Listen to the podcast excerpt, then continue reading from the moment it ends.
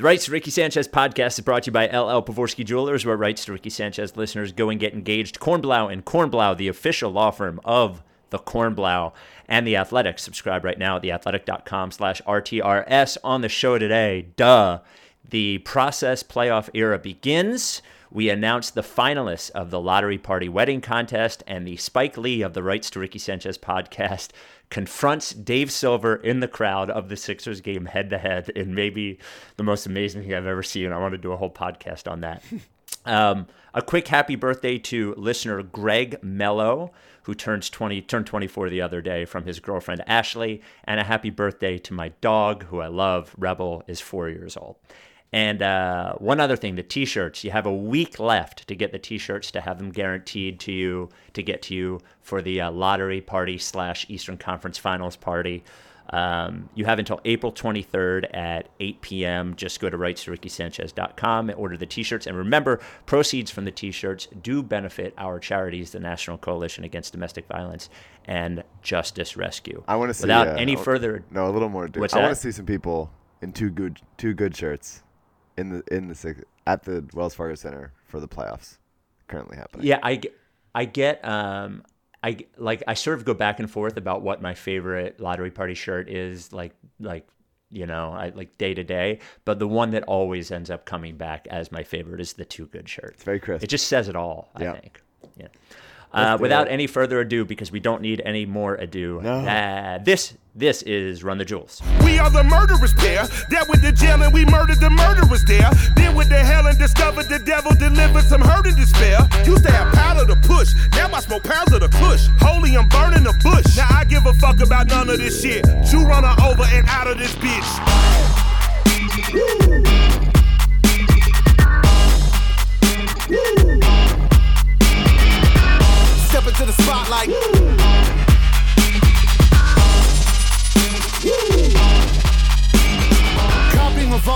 Welcome to the to Rights to. Ricky Sanchez Dropping out guys and they podcast. My name is Spike I- Eskin, along with a guy who seemed like he fully ruined a bachelor party last night. Mm-hmm. That is Mike Levin. Good morning, Mike. Good morning, Spike. This is gonna be a rough one. well, well, you should know that most of our Twitter audience is furious at us for not having this sooner. So as rough as this is for you, it seems even rougher for them. How are you feeling? Not not good, I guess this morning. All right. Sustained. Yeah. Sustained by a 27 point win. Um, Yeah. it was fun. It was a fun bachelor party. I had to watch the last like quarter and a half from on my phone from in the cab and then at the restaurant and then which means I was was the the move that MB I didn't I didn't see uh like I said the the Belinelli shot where he caught it at the end of the shot clock and just sort of like threw one up uh, with Uh-huh. like two minutes left in the game off the off like a weird pass from Simmons. Uh, and then Embiid and Covington and Justin Anderson like ran down the sideline, like celebrating. Did you see that one? Yep. Um, I didn't see the reaction to that bec until after the game when I watched highlights again because I was doing the exact same thing in a restaurant. I was just, I like just ran down on the other side of the restaurant. People were uh, not pleased, but it was great. I mean, look, I we got the we got the win, baby. Well, I, I'm, I'm sort of going a little off our uh, our script here, but I'll say this: this is this is my my opening sort of feeling from yesterday. Um, sitting in the stadium uh, or in the arena, waiting for the game to start, and the I would say the hour and a half. I was at the game pretty early um, and was outside over by Xfinity and then outside the Wells Fargo Center and then in the parking lots. And I was with uh, Jack Fritz, who works for WIP and, and BGN Radio, and he was like, he was like, the crowd really looks like a like the lottery party crowd, like everybody here, and it was like it did. It like everyone looked like our people, and then we got inside, and there are trust the process chants before the game starts, and then our best player, who is nicknamed the process, goes and rings the bell before the playoff game, of which we are the favorite and the home team as the three seed. And I was just like, what the fuck? Like we did it. Like here, like it was Yeah. really surreal. The all like all of this. I this is less about the the whole right thing, like, and more about I can't believe that we're actually here. It just seemed the whole thing seemed really surreal to me and uh, and emotional. I was like, I can't like the guys fucking name the process and people are chanting trust the process and they're fucking they've won 17 in a row like by the end of the game and I just it's unbelievable. The whole thing is unbelievable. Yeah, I mean, surreal is definitely the right way to frame it. It's like because the it was weird having the third game of the day because you're watching the other games and I'm like, okay, soon soon the Sixers are gonna play in a game like this, and I'm gonna root for them to win, and they might. yeah. Yep. it's just sort of hard to be like, oh, all right, that's the rest of my day. That's what it's gonna look like. Um, Uh, there, there is no Willie Green five star Apple Podcast of Yes. the day review, as I promised you, but we are up to 1,428, and there are a bunch of good ones up there. So get us to 2,000. still counts as half just just saying the name of the segment. uh, So I- you you were at the game. I want to hear Uh-huh. more about the game. My parents were also at the game. LL was at the game. Seamus was at the game. Every, it was a very Weber was there. It Yep. was it was. I mean, it felt. The reason I think it felt that there were so many of our people there is because there were. Yeah, well, we um, we were on our way. Like this is how many of our people were there. Is that the the walk from the parking lot over to Xfinity Live took like 25 minutes. And then the final stop, it was great. We're walking and we see tailgating in the Wells Fargo lot right before Xfinity Live. And there's a gentleman there that is where like has the uh, what I spotted from afar was the Hinkie Lottery Party shirt. And then I go, "Oh, that's fucking LL." and uh, LL was there tailgating with his friends and uh, his lovely daughter Missy, who is a huge TJ fan, and was wearing her TJ Gritness T-shirt. And um, like I walked over to Xfinity Live, and it was like, um, I don't know, there was a very, um, I mean, there was a very accomplished sort of not and and again not condescending accomplished, but a everyone sort of had the I can't believe this is here look on their faces. Yeah. And I'm not I don't think I'm projecting. I definitely saw that and I felt that and it was a it was a really neat time. I mean, this has uh you know, this is the most controversial sort of rebuild in the history of team sports and to um, and to be there at that moment, people were really electric, and I think it was obviously the fact that it was 75 or 80 degrees and sunny all day, and people had, Yeah. you know, like that vibe, of course, made it better too. I think leading up to it. Um, First, we just first of all, you just named the subheading of the Sixers thirty for thirty. Trust the process. The most controversial rebuild in the history of sports. So that's good. Team yeah, that that yeah. I mean, that's that's that, what it was. I It mean, it is. was. Uh, I wanna- don't know, it I want to ask. I want to ask. Like, Yeah. uh, did it feel a little bit like you were at a party that you threw without actually having to do anything? I, I, yes, I, that that's actually an interesting way to put it. I hadn't thought about that. Like, it was almost like the lottery party was there, but I didn't have to stress about any Right. of it. I was just there. To, You're like helping out like stadium staff. Like anybody need? Is we good? yeah. Are the refs gonna have enough like And- towels? And the ultimate part of that was the, and I'll give full credit to the Sixers organization for this. The ultimate part of that was the who's ringing the bell stunt, Yeah. which was amazingly pulled off. And really, the fact that they were able to pull it off is because they didn't have anybody, that person did not have to be like Brought in or Yeah, anything. that, it was really. know, I mean, I was not expecting it to be that. I wanted. To, I No. mean, you started thinking like, what if it's Sam? What just what if it's Sam? Uh, yeah, like the half of 1% chance that Yes, maybe it could yeah. be. I, I mean, I and think we they. I think they would do it more than Sam would.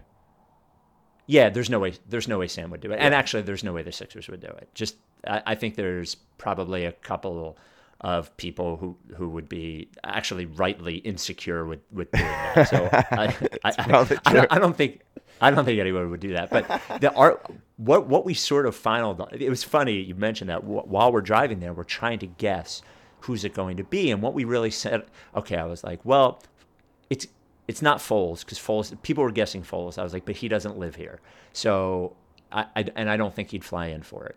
And then um, Jack was like, well, it could be Wentz, and I'm like, Wentz seems you know likely. And then we were going over the history of Sixers, and they were just pumping it up too much for it to be Iverson or Dr. J or Yeah. any of those guys. They've Yeah. done it too often. It was a great idea. Um, it was a great idea.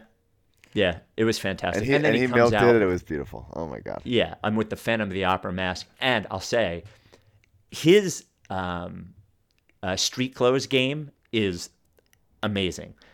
Like I think I love the way Embiid dresses when he's not in the game. I think he does a great job. So, yeah, that whole thing was great. Look, I'm, Um, I'm exercising a lot of restraint by not talking about how Luwawu dresses and doing a whole segment on that. So, not not today, not for now. Let's talk about the game. Uh, yeah, Really, sort of a skittish, uncomfortable first half. yeah. Um, ben, I'm not gonna say. You know, I, I I wrote it down. I started writing down notes on my phone in the game.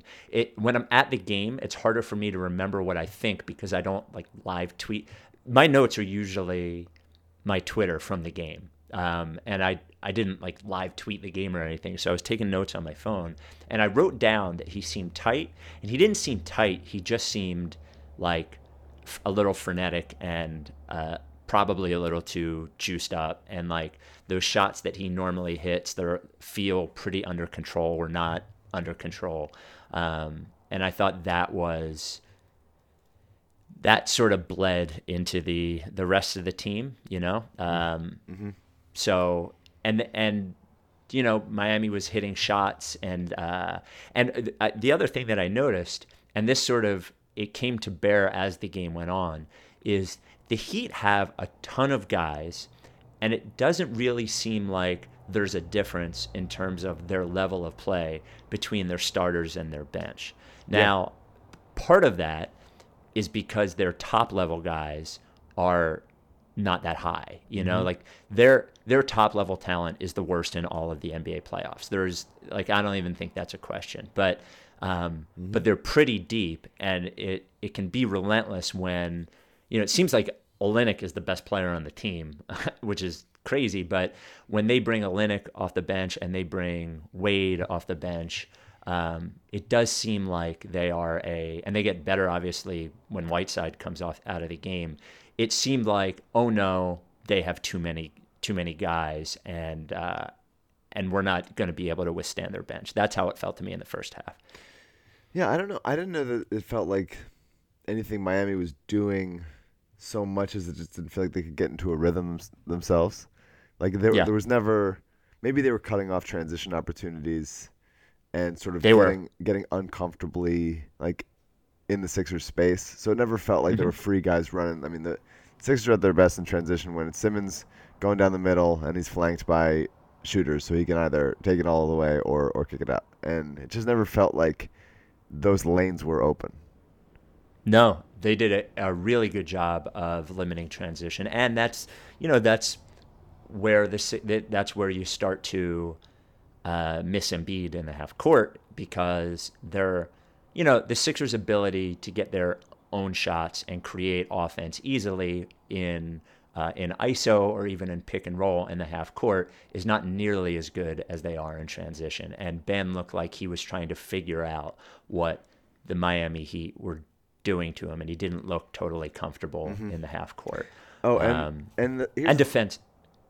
Go ahead. here's the thing that like Brett does not get enough credit for being a really good X's and O's coach. He gets credit for holding the locker room together, which is obviously he should over the years. And but people keep saying like, oh, we don't know anything about Brett as a coach because this is his first real time. But you've seen this season. Uh, how how many wrinkles he's implemented in uh, different pay, play calls, out of bounds plays, like running so much action with the shooters. Because he has to. Yeah, And but I he's mean, been able to accomplish it. Yeah. but I mean, like you know, I, I've I've said this so many times, but like the Sixers, the pre-processed Sixers were not just like mediocre; they were also so boring to watch for so long, and so, like Doug Collins' offense was trash. DiLeo's offense was trash. Mo Cheeks never ran a fun offense. Like, there's like these, there's nothing exciting about anything. And and Brett runs a really fun motion uh, offense with like legitimate play. Like there was never any. I, I can't remember ever seeing a play ran by the Sixers prior to Brett coming in. And so Well, last time when they limited and- and- transition opportunities, like and without Embiid, like it, that's a that's a Brett win to get those shots. Yeah, and uh, one thing that Derek used to point out, Derek Bodner of the Athletic, one of our uh, valued sponsors, that Derek used to point out, even when they were bad, the shots that they were taking were always the right shots. It was just that they did not have players to make those shots. You know, they always had a ton of shots at the rim and they took a ton of threes. It's just that they they weren't good enough. Like the players weren't good enough. But now seeing those things run with, um, you know, better young talent and then veteran talent who who can execute those sorts of things is uh, is really a, a tribute to him. I with with every win, and I'm not going to do a Brett Brown Coach of the Year thing here, but with with every win, his Brett's value as coach of this team, like like should be more and more obvious. I think. I mean, and yeah. and and last night I thought he and maybe I'm just I'm jumping around here, but you know, Spoelstra probably makes the first move in forcing the Sixers into more half court offense, but then Brett um, makes a correct adjustment in the second half and starts the second half out there with no traditional center. Um, you know, even though I thought Amir did a good job yesterday, Brett went small is the wrong word we were talking about yesterday because the lineup is enormous, but without a traditional center to try Right. to have more shooters on the floor to generate offense easier. And it worked. They scored like 150 points in the second half. Like it was crazy. I mean, outscoring And, uh, outscoring them sev- ev- outscoring a really good coach 74 to 43 in the second half is an incredible adjustment, and Greg, Brett gets so much credit for that. Yeah, and and and and uh, Spoelstra is a a really good coach. I mean, when you look at the players that the Heat have, the fact that they are that they win as many games as they do, I think is Yeah. is pretty impressive. Um, but ultimately, you know, here here's the thing: is that just looking at the teams yesterday, there is no reason the Heat should win this series. Just really no reason. And and they might win a couple of games, but when your best players are are who their best players are, there's just no reason why they should be able to score enough. I know this Yeah. sounds pretty simple. They but just there's can't no reason why they should be able to score enough. Totally, they can't. I mean, like they need Olynyk in there uh, because he stretches the defense, and he's a pretty creative playmaker with limited athleticism, but still like can can make some things happen. But when Embiid comes back, if Embiid comes back this series, like he makes Olynyk pretty unplayable on defense, and Mhm. even even though Olynyk's a tough cover for him because he doesn't want to leave the paint to have to go cover him out th- to three. Like they might have to get some creative ways to, to keep Embiid in there. But Embiid makes Olynyk borderline unplayable because of how he'll just work him down low. So Well, that's that's. can I tell you what? huge. It, I'm sorry, we're jumping all over each other. It's my fault. I'm, I'm like so revved up. No, I'm revved up. I'm revved stuff. up. Uh, w- one of the things that I think might be, assuming Embiid comes back this series, one of the things that I think might be a fix to that is I, put Simmons on him. You know, like um, Simmons is strong enough to uh, to guard him in the post. It's not like uh, Kelly Olynyk's going to push Ben Simmons around. I'll take that, and he can chase him around on the perimeter. And that might be one of those things where um, there's got to be, you know, if if if they're going to run stuff out there for him, I would put uh, I would put Simmons on him and let Embiid just sort of do the free safety thing down low as well as he can, um, because there's the the Heat don't have enough shooters to have everybody on the court be a shooter. You know, I will live with if they have to put Embiid on Justice Winslow, Justice Winslow shooting open threes. Go ahead, I'll take that over Olynyk doing it. Um, I thought uh, his stat line only looked, you know, average, uh, but R- Robert Covington's defense has been Oh my god. over the. I mean, gr- great for two years now, um, and great this season. But over the last month to six weeks, and yesterday in particular, he was, he was, dude, he was an animal yesterday. Um, I just thought the way he guarded Dragic and the way he played passing lanes and the like, even his, hi does it seem like his around the rim defense has gotten like really, really good over the last month, month and a half? I- he was incredible yesterday. Him being able to be both um, the best on-ball defender and while also being like the last line of defense, rim protection. Like he's so so many times. Robert Covington saved so many baskets yesterday. So many easy baskets. Cov came over and either made a play on the ball on the strip or, you know, even ca- coming back on defense and fouling. Uh, Tyler Johnson, I think it was on uh, in transition. Just like saving saving points left and right. And when when they stopped when they couldn't play Amir, they stopped going to Amir as much. Um, it, Covington being such a good rim protector and a solid rebounder, and Ilyasova being a solid rebounder as well, it like just saved their asses because you know the Miami can't can't score with a ton of teams, but they can get to the rim. Like, like Wade can get to the rim, Dragic can get to the rim, uh, Tyler Johnson, James Johnson, like those guys can get there, and and Cove and Simmons being able to like deter shooters at the rim is a huge boon to have for for your like most versatile defensive players. Yeah, yeah, he was he was incredible, and they are, you know, that that versatility with those two can save you with how inversatile somebody like Dario can be defensively. You know, they uh, Ben and and Covington make up for a lot of. Uh, a lot of mistakes, you know, and that's how that's how you know even on great defensive teams, not every guy in the lineup is a great defensive player, but if you have enough of them, you can find a way to live with the guys who aren't, and the uh, the Sixers are able to do that because of of Covington and uh, and Ben Simmons, and then of of course when Embiid is in there, obviously down low. But I, I thought they were both great.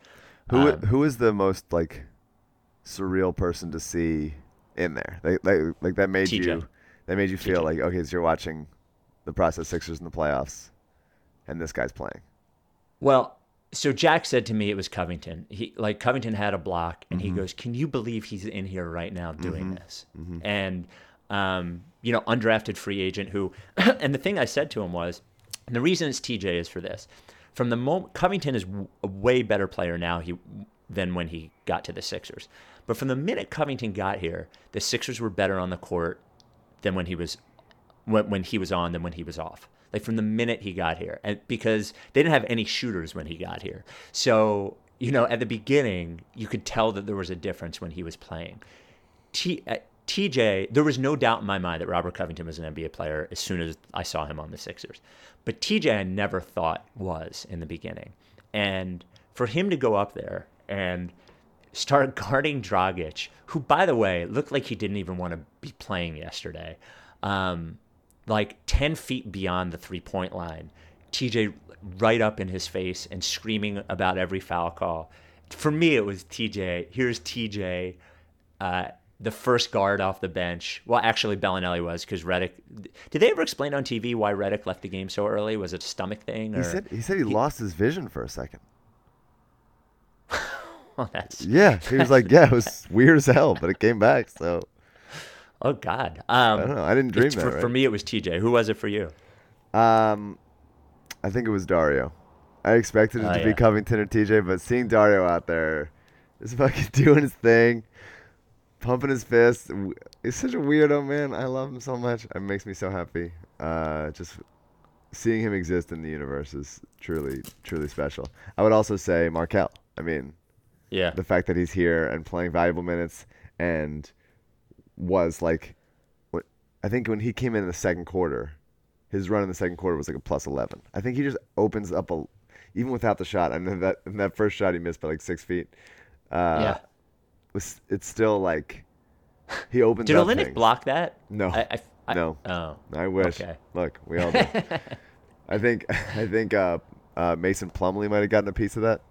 Um, that Yeah, that's what I said. I said, I said, oh, Linux. I was like, there's something about the seven foot white guys that that uh, Can't that crack. are on defaults. Yeah. Yeah. Um, but yeah, I mean, Markelle like played well. Like there's a couple things that you wish he could have finished, but Yeah. he still opens things up in a, in a way that I I think is still unclear, or maybe they just don't know how to guard him yet because he's so he's so new and they're scared of it. I don't know. It's I'm I'm, Well, he- I'm so excited for Markelle next year. I, I love I love He- seeing flashes here and there. He did have a pretty sweet spin move in the middle of Yeah, the court yeah. um, yesterday that made the made the crowd go ooh and ah. There were two specific moments. There was a wide open three that he passed up on that just and ran into the lane, and then there was the one at the end of the quarter that I was just.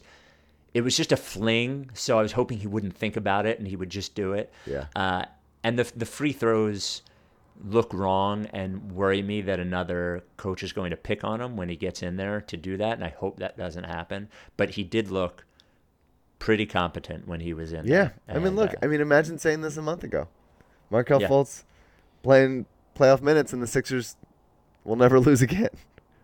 They've won 17 games in a row. They haven't lost Yeah. in a month.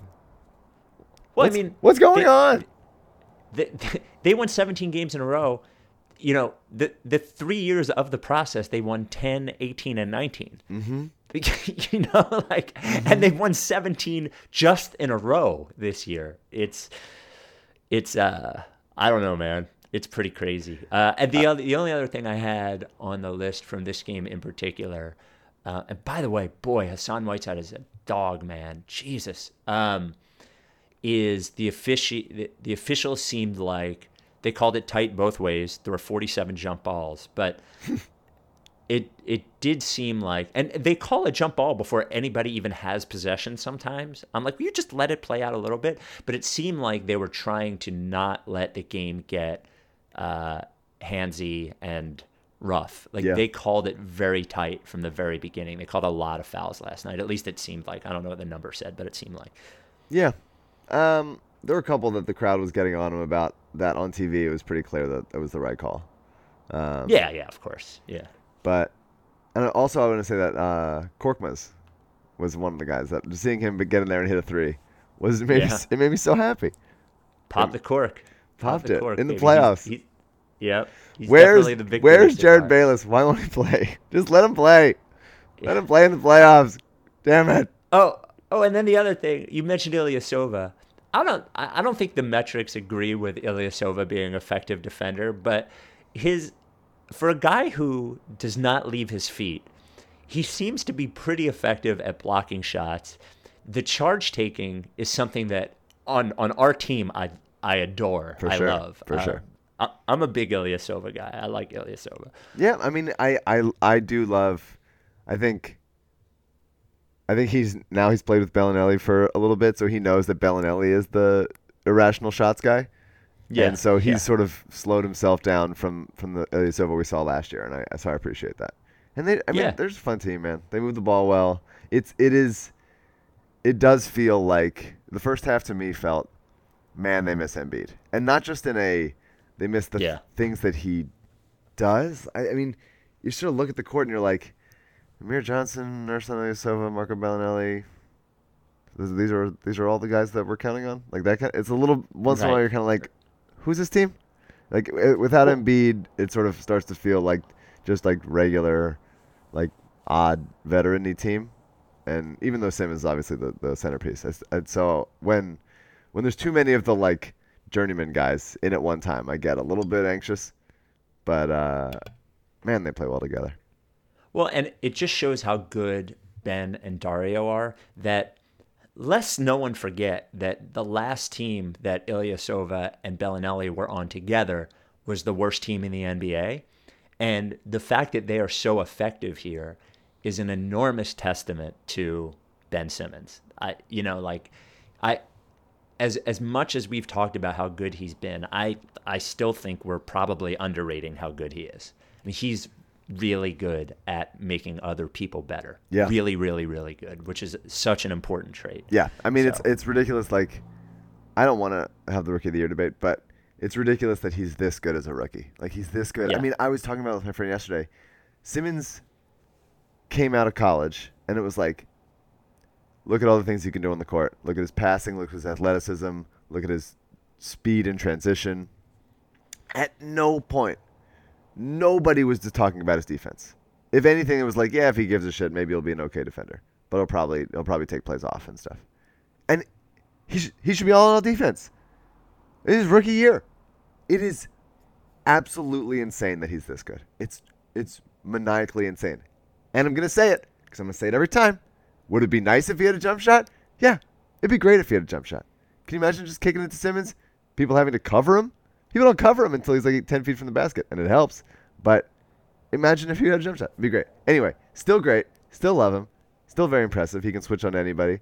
And he he he, he found himself in those in the first half especially in those sort of like in those in between shots that he that he sort of got caught in in the you know second part of the season when he sort of cooled off.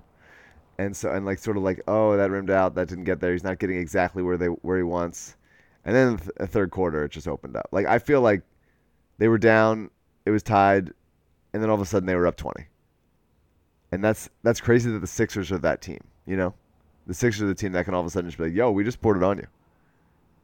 I'm Yeah, it was away. it was like almost like when the Warriors just sort of wait around. Not that the Sixers are the Warriors, but how they sort of you they fool you into thinking it's close in the first half, and then and then they just they take you apart in the second half. It was you know how the game went, um, and I think we'll you know there there will be tight moments in this series, and the. Sixers may even lose a game, but. Um, may even lose the game. Yeah. Well, th- there's there's no. Let me tell you, barring major injury, there's no way they're losing the series to the Heat. I don't. I don't. There's no way. There's just no way. I what if what if um, they what if they sw- I mean I know this is like a terrible stupid thing to say and we're gonna get blamed for it but like what if they just sweep him they won by 27 without Embiid what if they just sweep the series what if they just go and be like yo this team's not not as good as us we're gonna beat them unbelievable how about JJ Redick I know. I love JJ Redick he's he signed he signed a one year 700 million dollar contract here and he's maybe he comes back next year but like he endeared himself so much to he is like a whatever happens if they say say Redick goes and gets his last big contract somewhere else and the Sixers get like some big time wing free agent uh, Yeah. that's not LeBron like somewhere in there like JJ is integral to the future of this team even if he's not on it just by the way I, I think him being here him and Amir being here was just a great I mean obviously we we were we had some issues with the with the signings, but like Colangelo picked two guys that like really solidified what Brett was trying to do, and so they both get credit for that. And how this team's, I'm like upset about how fun this team is to watch. Like, why did I ever watch basketball for a for a such a less fun Sixers team? Honestly, like what was I Well, doing? we- we deserve I- this. We, We- do, we do deserve this. Like dribble handoffs, Spencer Hawes. Spencer Hawes dribble handoff to rookie Shelvin Mack. That's what we had to deal with. Now look at us. Let's take a break to talk about No. the rights to Ricky Sanchez sponsor that I saw in the parking lot yesterday. Um, here is a man who has owned his own business, a jewelry store, for 30 years, married with children, and is tailgating the first Sixers playoff game in a lottery party t shirt behind a pickup truck. That is LL Pavorsky. Um, we are up to 78 rights to Ricky Sanchez listeners who have purchased engagement rings from LL Pavorsky Jewelers, which is completely unbelievable. I meant to ask you, he, he tweeted yesterday that the the 77th was a 10 year anniversary present. Um, I think that's cheating. I don't think that Oh, one should yeah. count. Though I'm I'm happy they bought it from Lee. Isn't an engagement ring before you get married? Yeah. Well, the whole thing is cheating. None of these people are real. It's all it's all charade. But yeah, even even by his own standards, this is cheating. he is a wonderful guy. When you're buying something as uh, expensive as an engagement ring, that means as much as an engagement ring. And look, let's face it, if you're just looking at a ring, you don't know if it's good or not good. Like, you know if it's pleasing to the eye, but you don't know if it's valuable or not valuable. That's why you need to be able to trust the guy who's selling it to you. LL is the most trustworthy, uh, lovely man on earth. We are so proud that he sponsor that he sponsors the podcast, and so completely shocked that 78 people have bought engagement rings from LL that listen to the podcast. If you buy an engagement ring now, he's got this awesome engagement ring case that's really really slim that will fit in your pocket. That way, on the big night or the big afternoon, you're not going to have to work to hide some big giant jewelry box. So make sure you mention that to him. If you want to buy an engagement ring from LL Pavorsky Jewelers, the only place place you should buy one from if you listen to this podcast. Make an appointment before you go over there so he can have everything laid out. He can find out about your budget, what she wants, what she doesn't want. Uh, call him 215 627 2252. Uh, email him at llpavorsky.com or you can just tweet him at llpavorsky. Uh, the store is at 707 Walnut. For every show, Lee makes generous donations to the Justice Rescue and the National Coalition Against Domestic Violence. LL Pavorsky Jewelers. A 53 year old Richaun Holmes fan. Yeah. did you did you see you For read that, sure. that part of the article? I'm, Yes. I'm trying to pivot for a second. Yeah, we will get to that in a minute. So we will talk about the article in a minute. I want to give proper credit and make sure we announce we're going to announce the finalists for the rights to Ricky Sanchez wedding contest right now. Right As now? As you know, yeah, let's do it now. Okay, cool. All right. As you know, we accepted entries uh, for someone to get married at the 2018 lottery party by Pablo Torre. Real marriage. Of course, uh, we'll get to the winners. Uh, we'll get to the prizes in a second. But um, we had way too many people. Uh, there were people willing to get married. There was one couple that was willing to get divorced and then remarried if they won. um, people from all over the country, and we'll get to that in a moment too. And uh, it was, I wrote an email to all of the people who didn't, who weren't finalists yesterday, and it was so apologetic because um, I think all of the entries were like great. Like I, I think the like the difference between the people who we ended up picking and who were right behind them and the people who were right behind them was very very slim the entire time. Yeah. So um, we were really splitting hairs, but we promised four finalists. So you can vote for the four finalists at rightstorickysanchez.com slash wedding vote. The uh, the voting system is like the uh, NBA MVP voting, in which you will rank them from your favorite to your least favorite, one to four. Yes.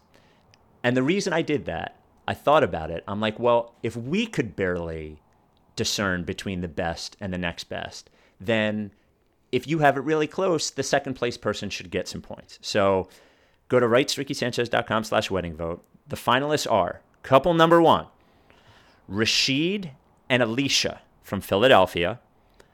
Couple number two, Lauren and Zeke, who are in Brooklyn. Couple number three, Dan and Nancy, who are in Deptford, New Jersey.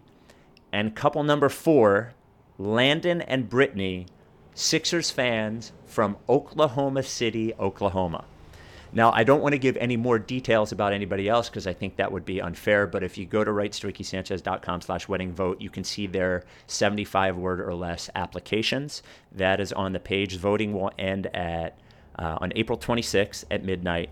The winners get um, an engagement ring and wedding bands from LL Pavorsky Jewelers, a prenup, an official process prenup from Kornblau and Kornblau, a story about them written by Godner, Derek Bodner in the, Athlet- in the Athletic. You will be married by Pablo Torre of ESPN. You will have your vows uh, co written by Academy Award nominated screenwriter Mike Weber. And you will get a romantic getaway for two to the Riu Palace, Riviera Maya, in Riviera Maya, Mexico from Apple Vacations. A three night all inclusive trip that uh, gets your round trip airfare, ground transfers to and from the airport, all meals and drinks. The Riu Palace Riviera Maya is located on a dazzling stretch of white sandy beach framed by tropical trees and crystal clear turquoise waters. Ton of amazing restaurants uh, brazilian japanese mexican a steakhouse 24-hour sports bar so you can uh, watch the sixers. A swim up bar daily entertainment snorkeling windsurfing. For more information about riu palace riviera maya and apple vacations go to applevacations.com so there we go it's really going to happen mike somebody's really going to get married there I love it. Good for them. I can't wait to really good for them can't Yeah. wait to see it. Uh, okay, so here's what I have left. I have the James Herbert story on CBS Sports. Um, I think the next thing we have to do is Weber, uh, and I wanted to talk a bit about the band Kevin O'Connor. Okay. I, I'm I want to get back to the game at some point, but Okay, well, do do it now. Do it now. I didn't know you had more stuff. I always got more stuff. Sixers won a fucking playoff game. Talk about it forever. I gotta rewatch it. I really do need to do need to rewatch it because I intended on like taking notes and watching it in a in a very calm manner, and I wasn't. Maybe it was because I was drunk, uh, it was great. I was watching it. I was worried that the people at the bachelor party, some of whom I had never met before, you know, I was worried that they would they would be shitty. And so like earlier in the the first maybe like late first quarter, I think they were like, "Who the fuck is this guy? Why is he so fired up?" uh, and I think that there, I was like sort of sitting. I ended up like sitting by myself for a little bit, and I was like, "Okay, this place has turned on me. This is fine." And then second quarter into the third, they got back in. All of a sudden, tons of new Sixers fans. So that worked out, and they were good. It was I was a well behaved. I was worried that it would suck, and it was a well behaved group of people that were cool about the Sixers, and I respect it. Well, bachelor parties are always funny dynamics because um, unless it is really just a core group of like three or four guys who have grown up together or something, it's always from different friend groups. Um, forced into having a good time one night and there's always one guy of course that nobody knows that is just like this guy's friend from his other job or something so It was a pretty. This, was, this was a pretty like tight, a tight knit. It was like Okay. two, or- two or three separate factions, but like bigger, biggish ones. But uh, yeah, there was also a. Uh, we were we were watching it at his at his apartment, and there was a mini basketball net. So like, I had to throw down a couple very uh, stress relieving sick dunks. So I had to do that. Um, but the okay, the, I- go, go ahead. oh go ahead I was ready to talk about the actual game again. oh i know you you you said i want to talk about the game here's And the then, that's part. right. Yeah. Well, I give, I'm setting the scene. I'm setting the scene. Um, I didn't. It, it did it did bum me out that Richaun didn't get more didn't get more of a more rope, but I think that's sort of how it works in the in the playoffs. I think it's just Yeah. going to be that way. He said Yeah, one he good looked- screen that opened up a JJ shot. But on defense he looked clueless. Yeah. Like he did look clueless last night. Yeah. And he is he is going to have the and you know I think it ends up working out because I think that short rope made Brett say, "Hey, this is what we have to do in the second half. Yeah. You know, this is what we we have to let's do the the four shooters bit. Like let's do the no center bit." And uh, it ended up working out. It ended up winning the game. Do you think? I mean, do you think like to some extent they played really well and got good shots in the third quarter? That just and, and just them and, and tightened up their defense. But there is a world where we're overreacting to this, and they just shot sixty-four percent from three, and it's gonna, that'll normalize over the course of the series. Well, it's both, Yeah. right? I mean, I, they they're never going to always shoot like that. But remember, let's remember that the guys that were shooting that way are their shooters. So I, I don't think we're looking at a game in which Justin Anderson went crazy for three, TJ hit three or four, and you're like, well, where's that going to come next time? The fact that JJ Redick, Ersan Ilyasova, um, Marco Belinelli, and Dario Saric hit three point shots is not like, I don't know, that's not crazy. It'll normalize, and there'll, there'll be games when those guys aren't hot and maybe they're cold, Yeah. and maybe they lose that game. But I, and and you know, first games of series in any sport can force you to overreact. But I, guess I just, from what I saw out there, I- I assume it's possible that the Heat could have a, a really great run of defense and able to, you know, get the Sixers into a 95 point game and win that game. But I don't see a way that they can win four games out of seven against the Sixers. I was on. Uh, I just don't see it. Yeah, I was on Matt Moore's podcast, and we talked about like um, before the series started, and I thought we talked about like pace and like how it's gonna how that'll impact because Sixers obviously like to play fast, especially without Embiid, but Miami's one of the like bottom five teams in terms of pace, and so I think that that that really is what screwed them up is that Miami sort of bent them to their will in the first half of saying like, well, you're not going to get transition opportunities, and we're going to make you take like these in between shots, and we're going to make JJ Redick go blind for a minute or two, but once once the second once once second half came in, they were just moving, and and it felt like the ball had some juice to it, and then all of a sudden it was like we're up by 25. Well, and they're when when they're rolling like that, their their passing begets more good passing. Um, a little you know, honestly. yeah, Got except got two uh, got two except- Hawks now. Except the the the coach isn't a joyless hump, and we actually have uh, good players at the top of our roster. 34 assists on 45 shots. uh, or 45 buckets, 10 Makes, turnovers. Yeah. 10 turnovers. That was, I mean, Well, one in the second half.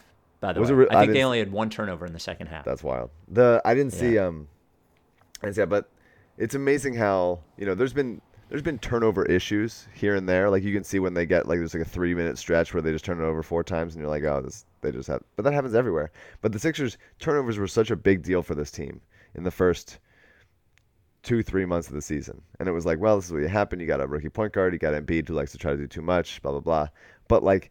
It's really been, and maybe it's because they've just won 17 games in a row, but it's really been a non-issue for the past couple months. Is that like they turn Well- the ball over at a, at a pretty reasonable clip? It's gone down every month.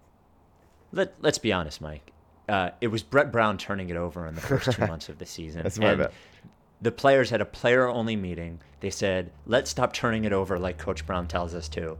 And they, they fixed it. It's really a tribute to the players. And thank goodness they've been able to tune out Brown and, and do their own thing.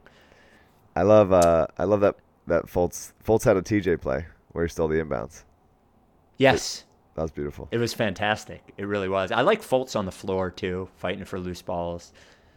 Um, man, we are we are really living the dream right now. It's crazy. It's I mean like that, and that is why I said it in our in our in our pre-playoff podcast. But I really am, you know, now that they've won game one by 27 points without their best player, uh, maybe I have more expectations.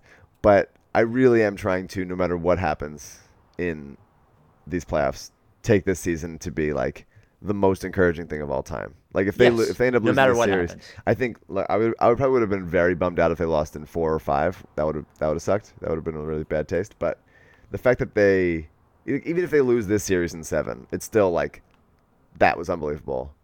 Yep. We're like here for a while. I think I, I think that there's gonna be blowback because of course there will be. But now that the expectations are higher, but man, it's it's it's crazy that it happened this fast.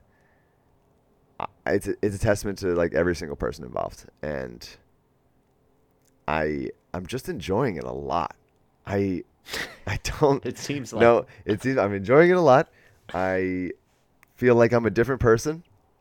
My life has changed in the time that uh, Seamus Clancy wrote an article that was really good uh, before this. He he is a I think we, we write in similar ways a lot and talk about our feelings, except he's got a little bit more like dirty Philadelphian to him, which I which I respect and, and wish I could emulate. Um, but he wrote an article about like what it's like to be a fan of a team that you now have to realize is good, and uh, and also this being like the first Sixers game of the rest of his life, and it really does feel that way. That like Yep.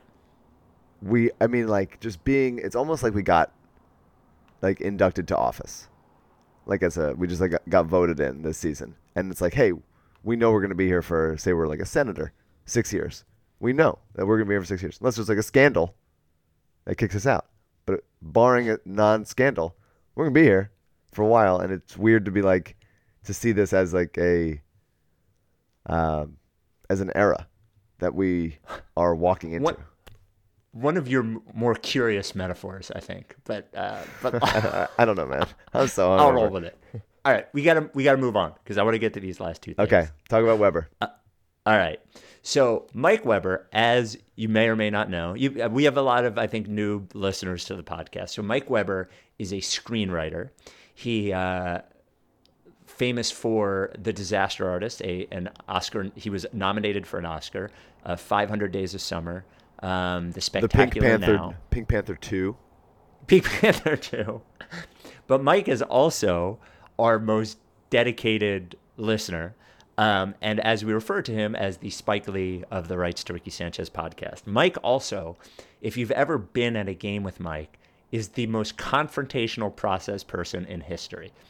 I went to last year's home opener with him, and we were sitting. He got the tickets. We were sitting right behind the, like the bench, right where the owners were. Important, And important uh, precursor or uh, important note. yeah he got the tickets. Yes. Well, I didn't. I'm not. I don't like. He's got pull. I don't have that kind of pull. Um, also, I like sitting in the mez, but whatever. He Man he of the people. tormented. He tormented the Sixers owners for the entire time, so much so that I think at one point I asked him to settle down. um, so And then he, another time, and we weren't there, I think this was in Brooklyn, he followed Bryan Colangelo through the stands to insist that he give Brett Brown a contract extension. Um, and Bryan Colangelo was uncomfortable with the entire thing. So then yesterday, Weber is at the game, and uh, and by the way, he is a a really nice guy, uh, like very like he writes these emo fucking movies. He's not. he's Um, not just like heckle guy. It's not his personality.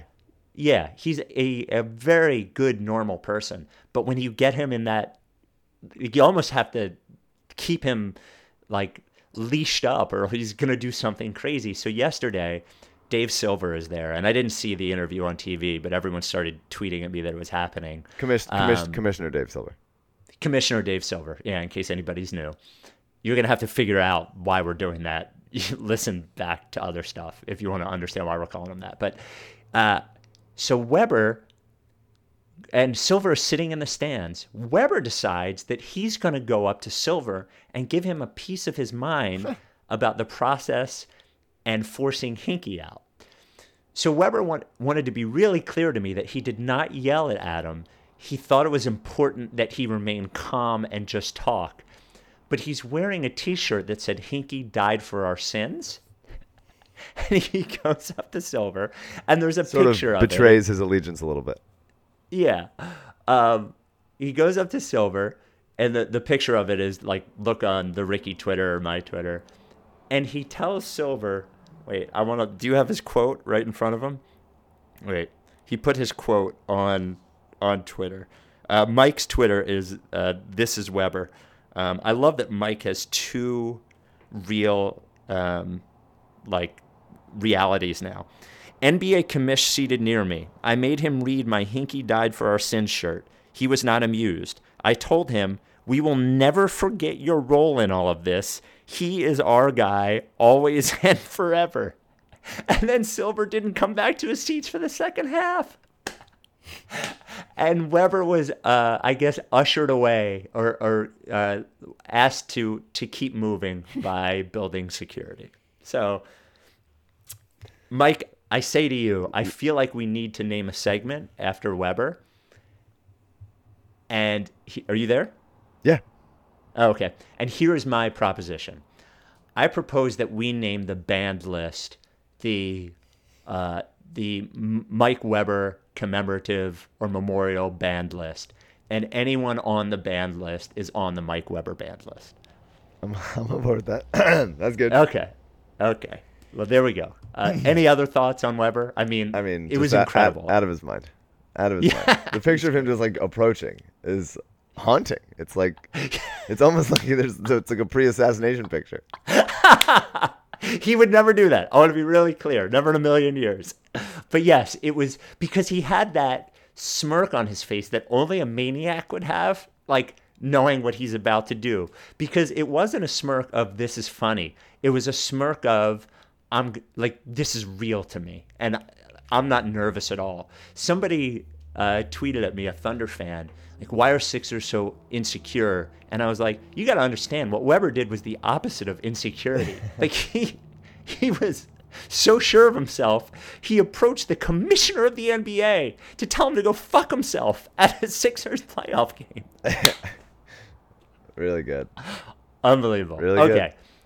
Uh, before we get to the nice article that James Herbert wrote, let's talk about our other sponsor uh, for the pod, Kornblau and Kornblau, and Adam Kornblau, the official law firm of the process. Adam, a longtime Sixers fan, a season ticket holder, a process devotee, um, a TJ McConnell fan, a- and a tender of Rights to Ricky Sanchez live podcast, and just happens to head up along with his mother, uh, because his father and his mother started this law firm back in the 80s, the premier boutique personal injury law firm in the Delaware Valley. Um, they specialize in medical malpractice, but but it is not just medical malpractice. Slip and fall, uh, injured at work. Um, what else? Slip and fall, injured at work, car accidents, um, uh, any of those things. The place that you want to go to is Kornblau and Kornblau. Couple reasons for that. First of all, a lot of places that you hear about when you hear about personal injury law firms, you call up and they're really just referral services. So you call this law firm and they just send you to somebody else. But as we like to say, when you call Kornblau and Kornblau or email Kornblau and Kornblau, you are getting a Kornblau. You're getting personal attention from Adam and that's the value of having a, a big enough firm to make sure you get what you deserve, but a small enough firm to make sure that you get personal attention. The sort of personal attention means even though they have offices all over the Delaware Valley, he will come to your house. There's no need for you to go to the office. And um, me, having gone through a personal injury lawsuit years ago, realized this takes can oftentimes take years is really complicated, a lot of difficult decisions to make. But thankfully, you have a guy who understands having the longest view in the room, who uh, who understands how hard this is for you, and is going to walk you through every step. And that is Adam.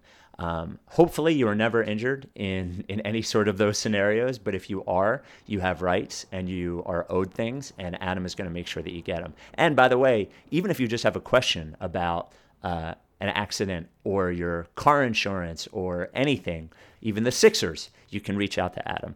Uh, give him a call, shoot him an email, cost you nothing, 215 576 7200, ask for Adam.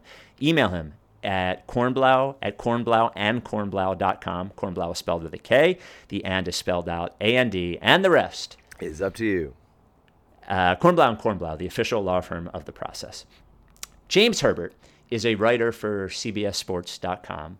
He on Twitter is at outside the NBA. He is a lovely gentleman. And uh, a couple of months ago, he approached us about writing a an article about like he just told me about the podcast. Like he just wanted to write an article about the podcast. Um, so we each talked to him. He then went and talked to listeners of ours. He talked to LL. He chased down Joel Embiid to ask him about the podcast. He talked to JJ Redick about the podcast. He talked to TJ McConnell about the podcast and wrote like sort of the definitive rights to Ricky Sanchez history piece that I am uh, honored that it even exists. I told him it was so long, and I mean this in a good way, that when I would scroll down and read it, every time I would hit like a picture in the middle of the feed, I'd be like, oh, that's a weird way to end it and then scroll down and be like, wait a minute, there's more. He's going to keep writing more. Um, it was really good. I thought I was really proud of it. I was really happy he wrote it. Yeah, except for some some choice Andrew Sharp moments. some very apt quotes from the original band member of the list. Yeah, he did talk to Sharp too. Was was there anything that you uh, that you took away from? Was there like a new thing that you took away from it after having read it, or no? I don't know. I usually hate how I sound when I'm written down. Uh, I think I think when I can convey it in tone on a podcast, I, I can make some of the weird shit I say sound more normal. And when I write it, I can curate sort of like what okay, not this, not this, not this. But when other people write it and be put it quoted in in, in ink, I feel like, oh my god, I'm a fucking lunatic. What does this mean? I'm not even making any sort of sense. And so usually I hate these kinds of things because there's been a couple written about us over over the years, whatever. Uh, yeah. But this is this was this was the best one. It was good. I love James. He's such a sweet guy. Yeah, yeah, I thought so too. He he took the uh, he really took a lot of care in writing it. I thought, and I think having more voices than ours because obviously if you hear enough and God bless him because I was I talked to him when I was down at spring training and I'm on the phone outside of a bar and I think I talked to him for like I don't know over an hour. And then I decided I wasn't done. So I walked two and a half miles from the bar back to my hotel and I think he asked me like two questions in the entire thing. But uh, was able to sort through I think all of what we said, and I think the the tone of people like LL and um, LL described you know, the, as a 53 year old Richaun Holmes fan. So, so good. It really is. Wait, can I read the quote that didn't make the article about uh, LL that I sent you? Sure. From LL. Uh, wait, hold on. Let me find it. Um, James sent it to me because we were we were talking about it, and uh, he goes, "Wait, here's where's the quote." Um, he goes, I was really mad I couldn't find a place for this Lee Pavorsky quote. Everybody accuses Mike, Mike of liberal politics and uh, or this and that. Well, guess what? It is what it is. That's the way he thinks, and you know it. That's the way Spike thinks, and you know it. And everybody knows that I think Richaun Holmes is an awesome center. Same same thing. It's just about he values, conflated man. those things. Just the greatest. Yeah. Um, so read it. Uh, if you go to this post, the post for this podcast on rightstrickysanchez.com, you will you will see it. And, And he we'll says we'll have name. we'll have Kristen put it in the newsletter also. We'll put uh, oh, because Yes. a, a number of things have been written over the past couple days. People kept coming out of the woodwork getting their writing hands on. I wrote a little something. Didn't you write something too? Yeah, I wrote a thing about Brett Brown. I I uh, I thought about it while running in the morning, and I texted Andrew Porter from IP, and I was like, "Hey, when I get in, remind me to write this Brett Brown thing." And then I sat down to write it, and I was like, "Oh, that's right. This is why I don't write." Yeah. Uh, because you can have a really great idea, but to make that one sentence great idea a good 800 word post is not really that easy. Yeah. When I was blogging every day, it's like you're just you're moving, you're doing your thing, you're kind of going, and Yeah. then when you don't for a while, it's just a different muscle. And so I wrote Yeah. I wrote something for Dime Mag, which is now Uproxx Dime, Yep. some some combination of those things, um, and sort of tried to just distill it down to some context of how we got here for like the people that don't remember or or don't want to acknowledge, and then sort of go of like how it feels and, and going forward. And I have Uh, some weird ass lines in there in the in the Yes. Very the- Mike lines. yeah, I mean, like, there's a in the James Herbert article, I said something about pudding.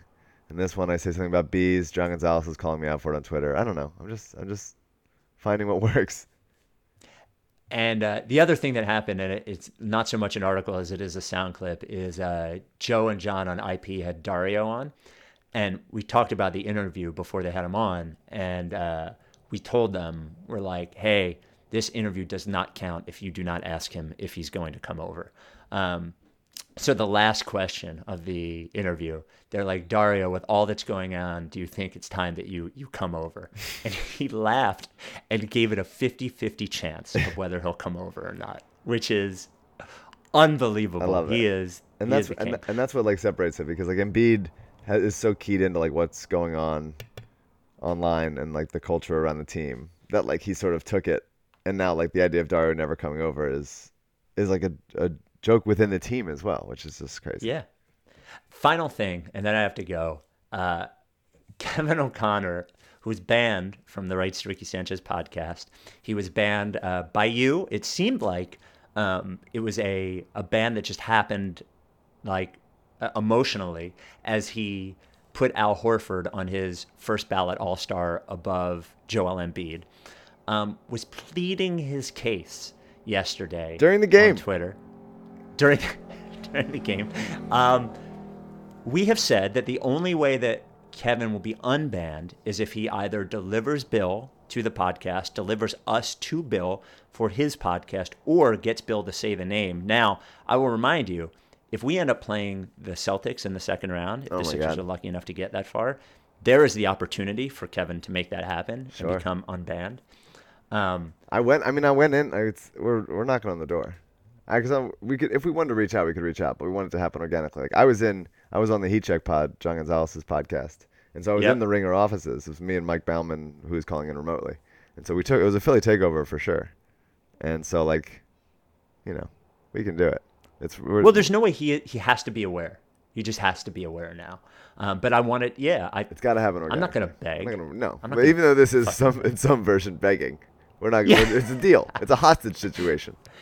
Can I tell you the biggest dickhead thing I said on Twitter yesterday? Because I was going back and forth with Kevin as he was pleading his case, and uh, he said, "This is the last time I'm going to speak about it. Uh, only the basketball gods can judge me." And I said, "It looks like they already have, Kevin." He's he's such a sweet guy. he is. He's a nice person, good writer, but uh, unf- look, Kevin, my dad's banned. Doris Burke is banned. Like, you know, Sharp is It huge- happens. big time Uh, banned. Yep. All right. Um, I got to go. We are going to do another pod after game two. And um, we're basically going to be podcasting after every game. You can expect that. And I'm very excited to announce we will announce our uh, a new sponsor to the Ricky. Oh, yeah. on, uh, that pod, which is super on brand and very excited about Yeah, it. Yeah, you took me. You took a picture of it. I saw it the other day. Yes. Uh, just quick, Um, quick game two predictions. Do you think Embiid plays? Uh, I don't actually. I thought he was going to, but now the fact that they don't play Game Three until Thursday, um, I don't. I, this is a real dumb thing to say, but I think it's so close to Saturday that if he couldn't play Saturday, it almost seems crazy that he'd be cleared to play on Monday, even though he eventually has to get cleared to play. So it doesn't make any sense. But I think Thursday is way more likely. What did do you they, think? Did they say why he's not? Like why No. he's not cleared? It's just like not cleared. Nope. Just said he's out. Yeah, I mean, I don't know. It. uh I could see them just holding him off and be like, "Well, let's let's have him for the road." Like, how cool would it be? He doesn't play game two. He plays game three and four, which we split, or maybe he just plays one of them, and then he comes home for game five to clinch. That would be great for in front of a home crowd and Embiid, Embiid's back. Would be really yeah, cool. would love it. Would love it. Uh, just right. handle, handle business. Yes. Let's get. We're better. The, the Sixers are better than the Heat. Let's win this series. We're in it now. I mean, like we're in just in the midst of a playoff series. Our our process Sixers, our little boys, our supple little fresh leg boys. Uh, you, if I let it go on too long, that's what happens. That's right. Uh, all right. Okay. Uh, we'll talk. We'll talk to you next time. You down with TTP? Yeah, you know Lickfit. We are the murderers pair. That with the jail and we murdered the murderers there. Then with the hell and discovered the devil delivered some hurt and despair. Used to have powder to push. Now I smoke pounds of the kush. Holy, I'm burning the bush. Now I give a fuck about none of this shit. You run her over and out of this bitch. Step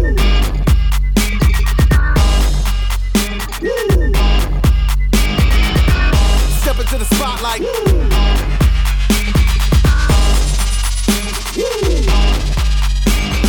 Copying of uppers and downers get done. I'm in a rush to be numb. Dropping a thousand ain't much. Come from the clouds on a missile to